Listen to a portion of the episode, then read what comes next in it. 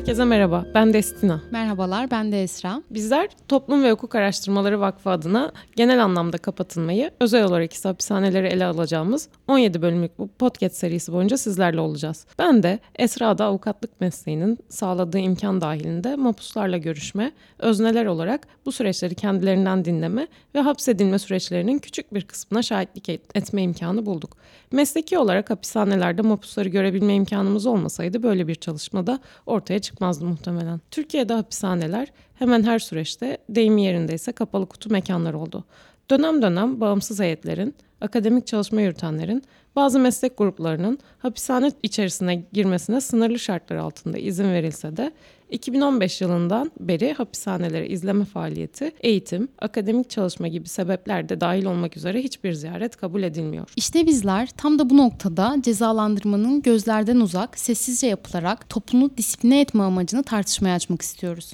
Çünkü bilindiği üzere hapishaneler 17. yüzyıldan sonra aslında tarih sahnesine çıkarılan kurumlar. Ee, onun öncesinde cezalandırmada bedene işkence yöntemi daha yaygın bir fenomendi. Ee, örneğin Foucault'un Hapishanenin Doğuşu kitabı 1757 yılında kral olan babasını öldüren Damiens'in halkın gözü önünde e, azap çektirilerek vahşice öldürülmesi anlatısıyla başlar. Damiens şehir merkezinde yer alan Grevi Meydanı'nda memeleri, kolları, kalçaları, baldırları kızgın kerpetenle çekildikten sonra e, kerpetenle çekilen yerlerine erimiş kurşun, yağ gibi maddeler dökülen, sonra da bedeni dört ata çektirilip parçalatılan birisi. Kitabın devamında da bu cezalandırma biçimi en başlarda insanlara seyirlik birer sahne gibi geliyorken zamanla bunun insanlık dışı bir yöntem olduğuna kanaat getirilmesi sebebiyle cezalandırmanın daha ağır başlığı, daha incelmiş, daha gizli kapaklı bir acılar oyununa yani hapishane sistemine çevrilmesi anlatılır. Bu serinin çıkış noktası aslında tam da bu sorular. Ne oldu da cezalandırma herkes tarafından izlenen görkemli bir şölen gibi sergilenirken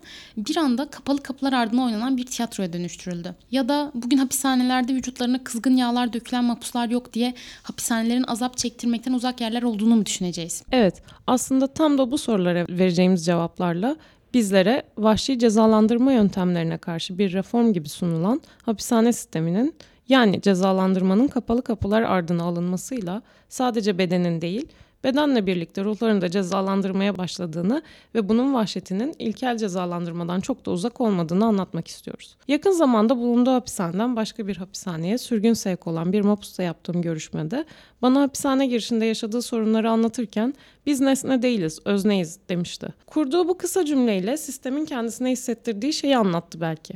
Ama bence bütün bir hapishane sistemini özetledi.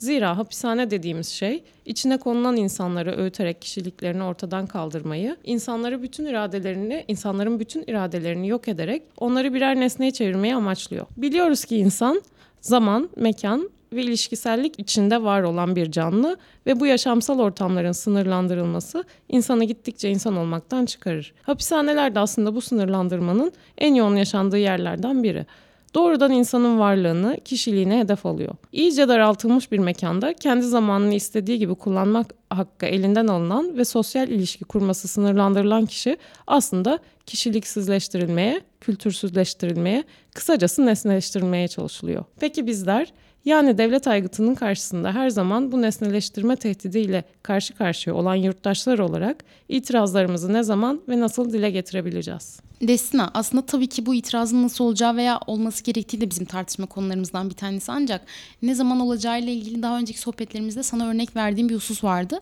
Ee, onu burada da söylemek isterim. Ee, Victor Hugo 1829 yılında bir idam mahkumunun son günü adlı romanını yazdığında ilk birkaç baskısını kendi adıyla yayınlamadı. Çünkü bu roman ölüm cezasının kaldırılması için yapılan bir söylevdi ve e, romanın yazıldığı tarihte ölüm cezasının kaldırılması düşüncesi dile dahi getirilemiyordu. Çünkü ortada şöyle bir sorun vardı. Kim zaman ayinsel törenlere dönüşen bu seyirlik cezalandırmalar kaldırılırsa kralın iktidarının dışa vurumu nasıl yapılacaktı? Buna verilecek bir cevap henüz olmadığı için idam cezası sanki toplumu tırnak içinde söylüyorum suçlulardan kurtaran, arındıran bir ritüel olarak görülüyordu. Hatta bu kitap sahte bir isimle yayınlandığında kitabın Fransa'nın bekasını tehlikeye düşürmek amacıyla İngilizler, Çinliler ya da Amerikalılar tarafından yazıldığı fısıltıları dolaşmaya başladı. Çünkü Victor Hugo'nun da dediği gibi devrimlerin dahi yıkamadığı tek sehpa idam sehpasıydı ve e, o dönem bu cezanın kaldırılması bir ütopya, bir kuram, bir düş, bir çılgınlık olarak görülüyordu. Ancak sonra ne oldu?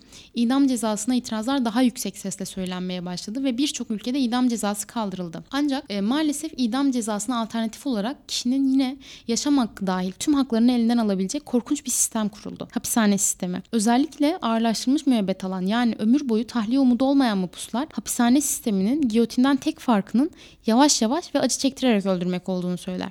Söyler ancak bunu sadece söyleme fırsatı buldukları kişilere söylerler. İşte biz bu sözleri de buraya taşımak, hapishane sistemini aynen idamın tartışmaya açılması gibi tartışmaya açıp insan dışılığını anlatmak istiyoruz. O halde tam da burada hangi konuları konuşarak bu tartışmayı yapacağımızı eklemek isterim. Kapatılma kavramını ve kapatılan insanı tartışarak başlayacağımız bu podcast serisinde cezaların kökenini ve amacını, hapsetme kavramını, hapishanenin doğuşunu, dünyadan ve Türkiye'den hapishane örneklerini, mekan ideoloji ilişkisi çerçevesinde hapishanelerin mekansal analizini, F tipi ve özel tip hapishanelere geçiş sürecini, dünyada ve Türkiye'de özel tecrit tiplerini, tecridin insanlar üzerindeki etkilerini, tecridin hukuki boyutunu, ölünceye dek hapis cezası ve umut hakkını, hapishanede şiddeti, ötekinin ötekisi olan kadın, hasta, engelli, çocuk, yabancı ve LGBTİ artı mapusların durumlarını, yazar mapusların yaşadıklarını konuşacağız. Son olarak hapsetmenin alternatiflerini ve hapishanesiz bir toplumun mümkün olup olmadığını tartışacağız. Yani özetle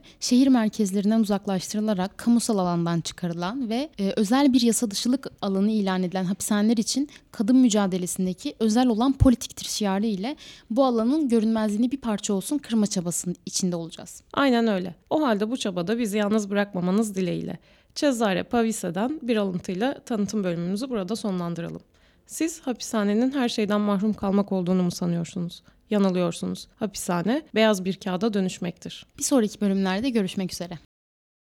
Bu podcast yayını Avrupa Birliği'nin Protect Defenders projesi kapsamında maddi destek ile oluşturulmuş ve 17 bölüm daha bu destekle sürdürülecektir.